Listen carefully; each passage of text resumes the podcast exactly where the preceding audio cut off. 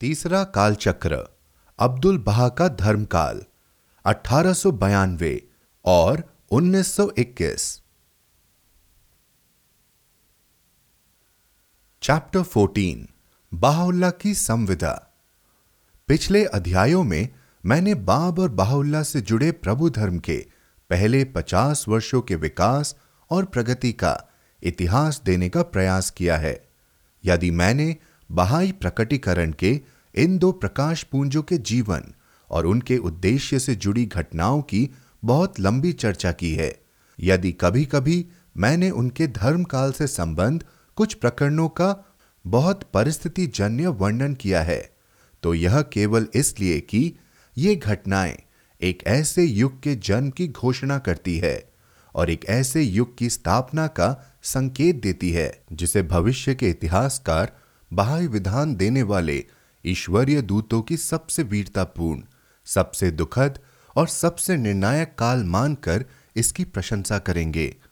वास्तव में जिस शताब्दी की समीक्षा की जा रही है, उसके आगे के दशक जिस कहानी को हमारी आँखों के सामने प्रकट करते हैं, वह केवल उन सृजनात्मक शक्तियों के अदम्य संचालन के असंख्य प्रमाणों का विवरण है, जो लगभग 50 वर्ष के अविरल प्रकटीकरण की क्रांति से लिखी गई है। शिराज शहर के एक साधारण से कोने में, उस स्मरणीय रात्रि को जब बाब ने मुल्ला हुसैन को अपने आगमन के उद्देश्य से अवगत कराया था, तब से एक ऐसी गत्यात्मक प्रक्रिया आरंभ हो गई है, जो दिव्य रूप से प्रगति कर रही है।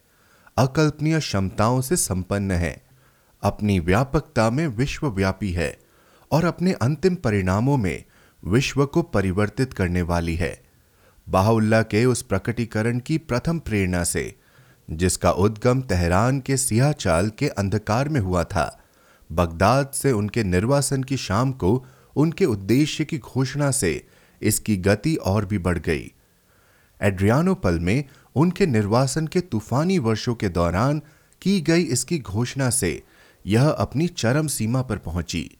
इसका पूरा महत्व तब प्रकट हुआ जब इस लक्ष्य के संस्थापक ने धरती के सम्राटों और विश्व के धार्मिक नेताओं को अपने ऐतिहासिक संबंध अपनी अपीलें और चेतावनियाँ जारी की।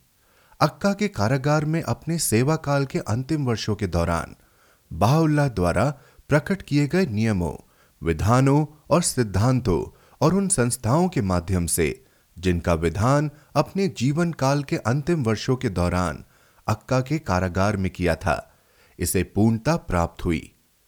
स्वर्ग से भेजी गई इस प्रक्रिया द्वारा उत्पन्न की गई शक्तियों को निर्देशित और क्रमबद्ध करने के लिए बाहुल्ला के स्वर्गवास के पश्चात उनका सामंजस्यपूर्ण एवं सतत संचालन सुनिश्चित करने के लिए एक ऐसे माध्यम की आवश्यकता थी, जो दिव्य रूप से विहित हो, जो निर्विवाद अधिकार से संपन्न हो और इस प्रकटीकरण के संस्थापक से सीधा संबंध हो।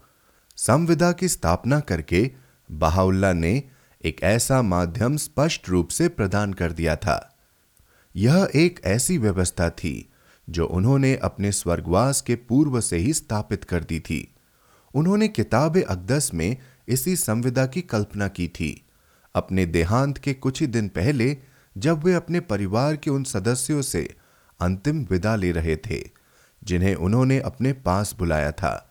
तब उन्होंने इस संविदा की ओर संकेत किया था और इसे एक ऐसे विशेष दस्तावेज़ में शामिल किया था, जिसे उन्होंने मेरी संविदा की पुस्तक का नाम दिया था और जिसे अंतिम बार अस्वस्थ होने के समय उन्होंने अपने सबसे बड़े पुत्र अब्दुल बहा को सौंप दिया था। यह पुस्तक पूर्ण रूप से उनके अपने हाथ से लिखी गई थी और उनके स्वर्गवास के नौवे दिन उन नौ गवाहों की उपस्थिति में इसकी मुहर खोली गई और परिवार के सदस्यों में से चुना गया था। बाद में उसी दिन दोपहर को बाहुल्ला की पावनतम समाधि में एकत्रित होने वाले उस विशाल समूह के समक्ष, जिसमें उनके पुत्र, बाप के कुछ रिश्तेदार, कुछ तीर्थयात्री और स्थानीय अनुयायी शामिल थे। इस अपूर्व और ऐतिहासिक दस्तावेज़ को पढ़ा गया, जिसे बाहुल्ला ने अपनी सर्व महान पाती कहा है। और भेड़िए के पुत्र को संबोधित पत्र में इसकी ओर संकेत करते हुए उन्होंने इसे वह किरमिस ग्रंथ कहा है, जिसके जैसा कुछ भी नहीं।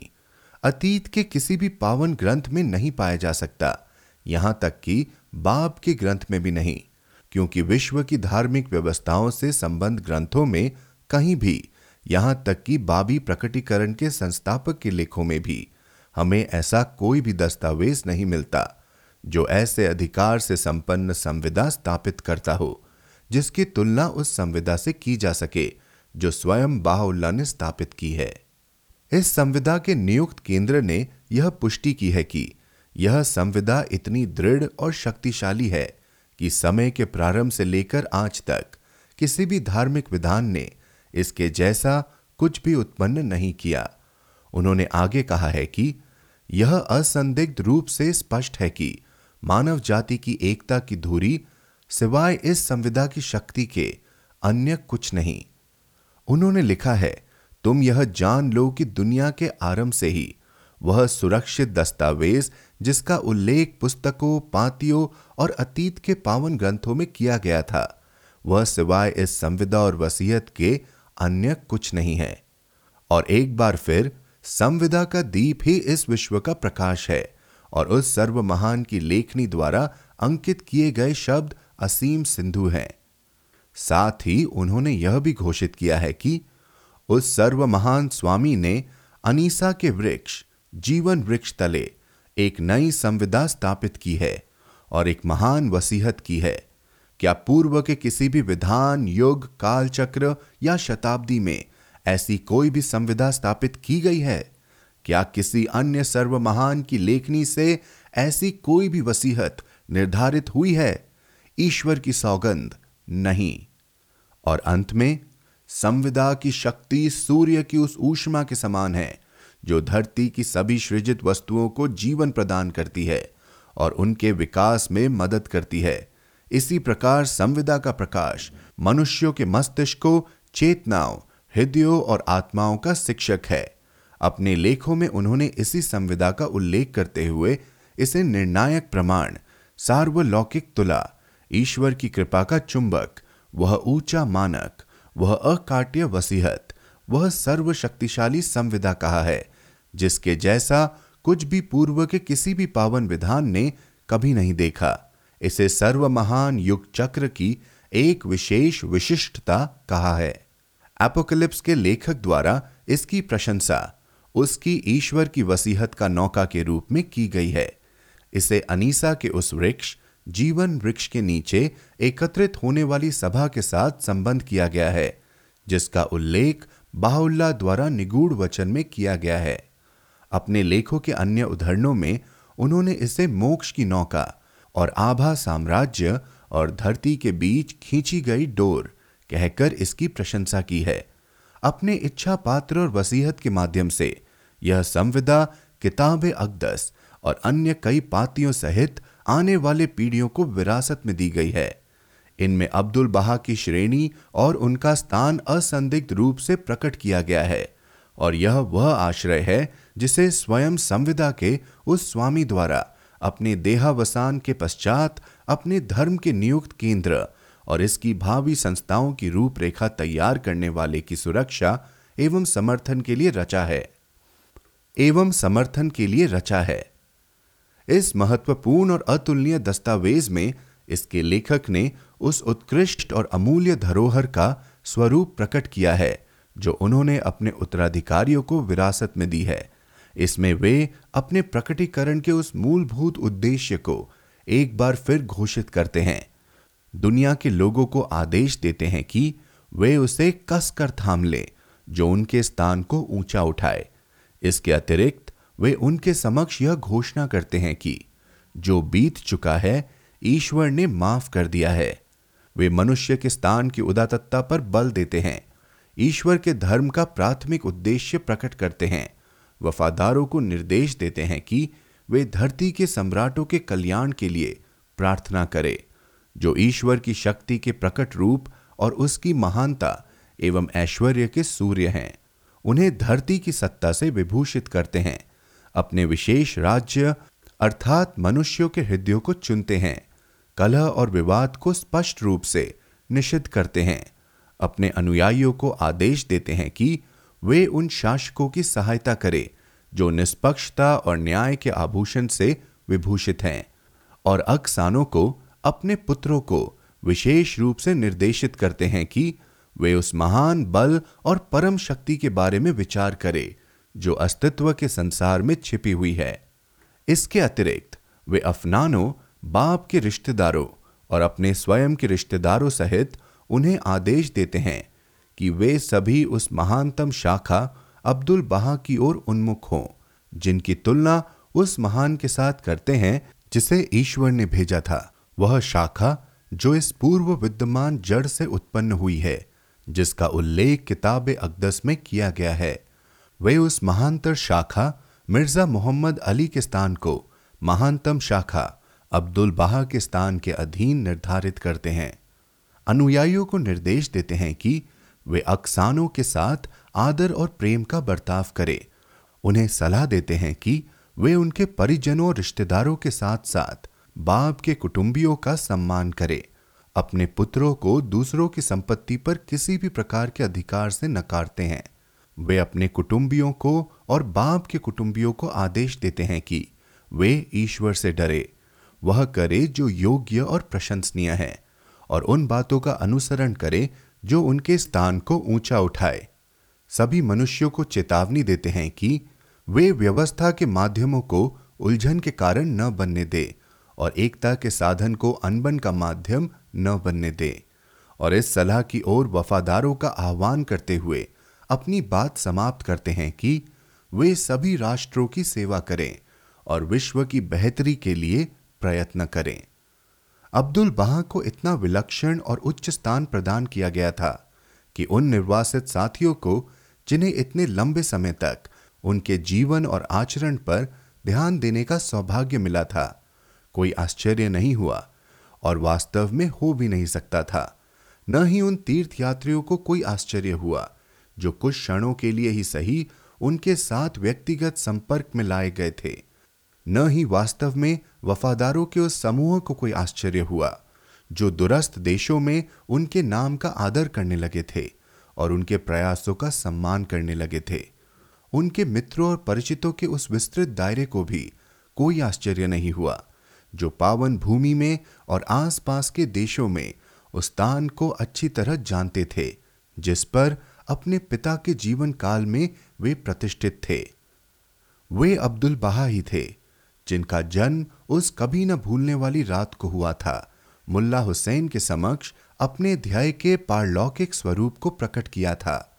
वे अब्दुल बहा ही थे, जिन्होंने अपनी बाल्यवस्था में ही उस हलचल मचा देने वाली चुनौती का रोमांचक अनुभव प्राप्त किया था। वे अब्दुल बहा ही थे, जिनकी कोमल आत्मा अपने पिता को उस समय अत्यंत कमज़ोर, बिखरा हुआ और बेड़ियों में जकड़ा हुआ देखकर मुरझा गई थी।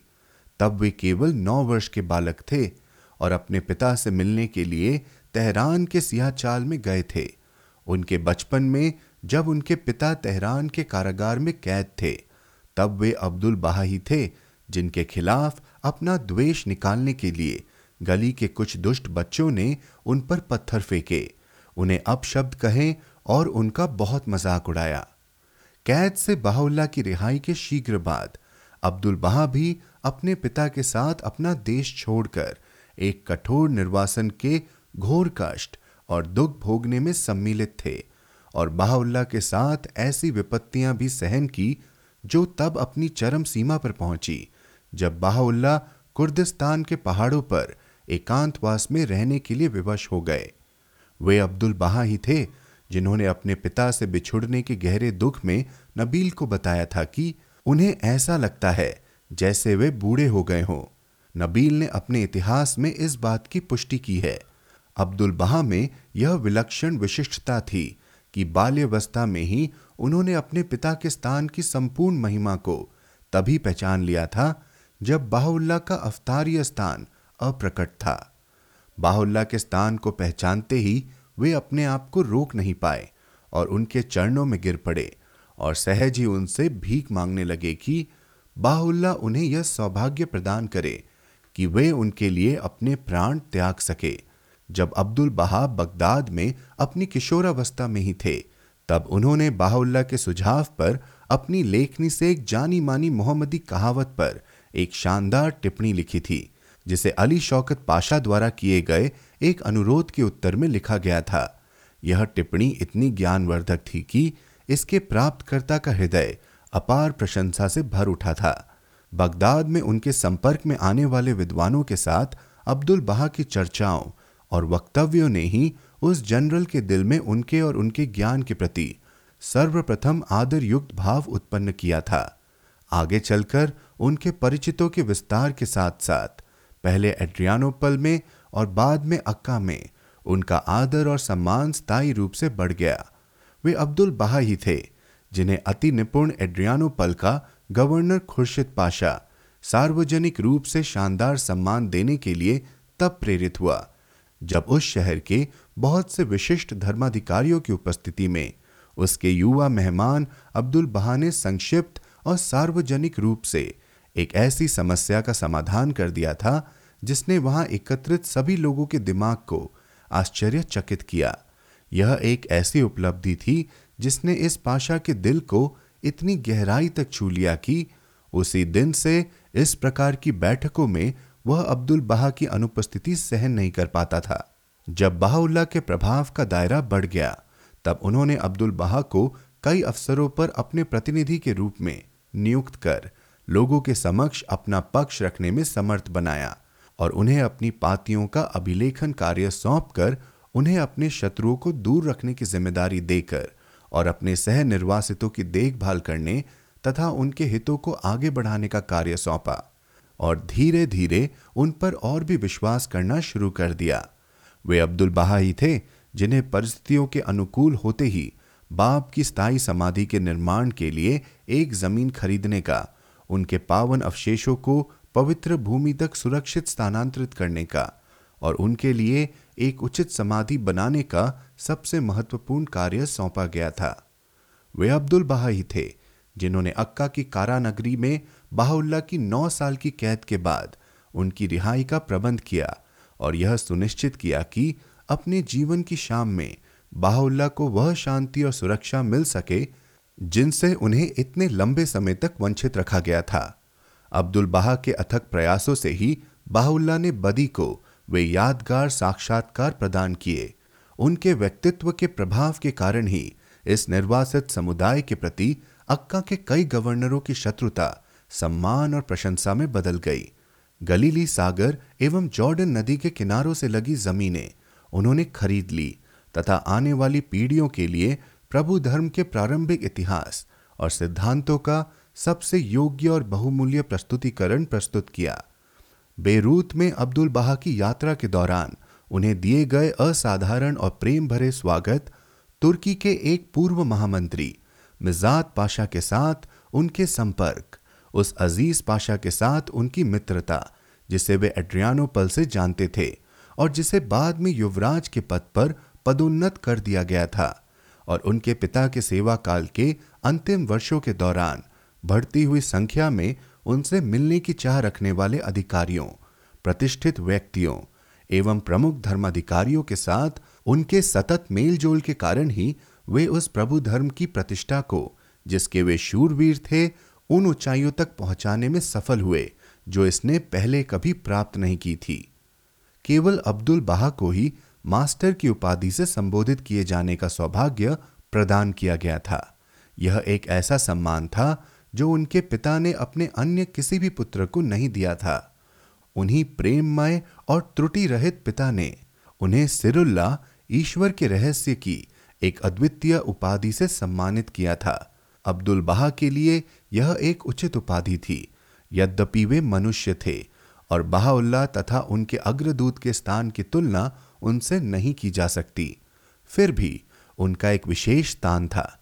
वे बाहुल्ला के धर्म के उदाहरण होने, दैवी ज्ञान से विभूषित होने और उसके प्रकाश को प्रतिबिंबित करने वाले निष्कलंक दर्पण होने का दावा कर सकते थे। उन्हीं पिता ने अपने एड्रियानोपल प्रवास के दौरान सूर्य ए गुष्ण शाखा की पाती में उनका उल्लेख किया है और उन्हें वह पावन और महिमाशाली हस्ती, पावनता की वह शाखा ईश्वर के विधान के अंग मनुष्यों के लिए ईश्वर का सर्व महान अनुग्रह। उन्हें प्रदान किया गया संपूर्ण वरदान, तथा वह व्यक्ति कहा है, जिसके माध्यम से प्रत्येक चूर चूर होने वाली अस्थि भी सजीव हो उठती है। बाहुल्ला घोषित करते हैं, जो कोई भी उनकी ओर उन्मुख होता है, वह ईश्वर की ओर उन्मुख होता है, और जो स्वयं को इस शाखा की छांव से वंचित रखते हैं वे भ्रम के विराने में खो चुके हैं। उसी शहर में अपने प्रवास के दौरान बाहुल्ला ने हाजी मोहम्मद इब्राहिम खलील को संबोधित की गई एक पाती में उनकी ओर संकेत करते हुए, उन्हें अपने पुत्रों में से वह पुत्र कहा है, जिसकी जीवा से ईश्वर अपनी शक्ति के चिन्ह प्रवाहित करेगा, और वह जिसे ईश्वर ने विशेष रूप से अपने धर्म के लिए चुना है।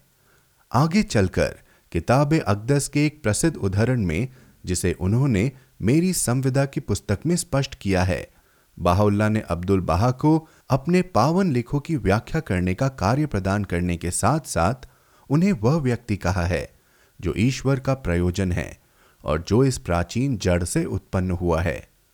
उसी अवधि के दौरान प्रकट की गई और मिर्ज़ा मोहम्मद कुलिय साब्जी वारी को संबोधित की गई एक पाती में उन्होंने उनका उल्लेख उस खाड़ी के रूप में किया है।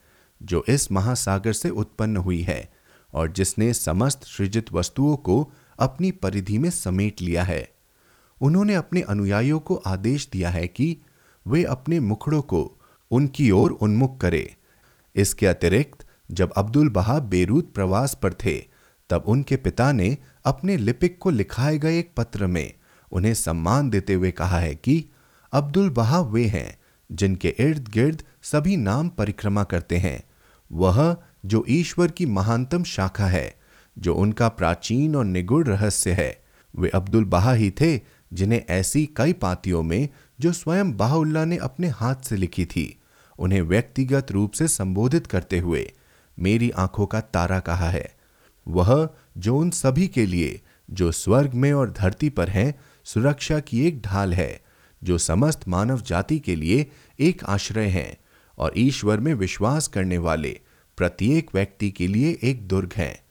वे अब्दुल बहा ही थे, जिनकी ओर से उनके पिता ने उनके सम्मान में प्रकट की गई एक प्रार्थना में ईश्वर से याचना की थी कि वे उन्हें विजयी बनाएँ और उनके लिए एवं उन लोगों के लिए जो उनसे प्रेम करते हैं, उन वस्तुओं का विधान करे जो सर्वशक्तिशाली द्वारा अपने प्रकटीकरणों के अवतारों और अपने न्यायसियों के लिए नियत किया गया है। अंत में एक अन्य पाती में भी ये महत्वपूर्ण शब्द अंकित किए गए हैं। ईश्वर की महिमा तुम पर और उस प्रत्येक व्यक्ति पर विराजमान हो, जो तुम्हारी सेवा करता है और तुम्हारे आसपास परिक्रमा करता है। श्रापित अत्यंत श्रापित होगा वह, जो तुम्हें चोट पहुंचाता है। कल्याण होगा उसका, जो तुम्हारे प्रति निष्ठा में दृढ़ संकल्प है। उसे नरक की अग्नि सताएगी, जो तुम्हारा दुश्मन होगा।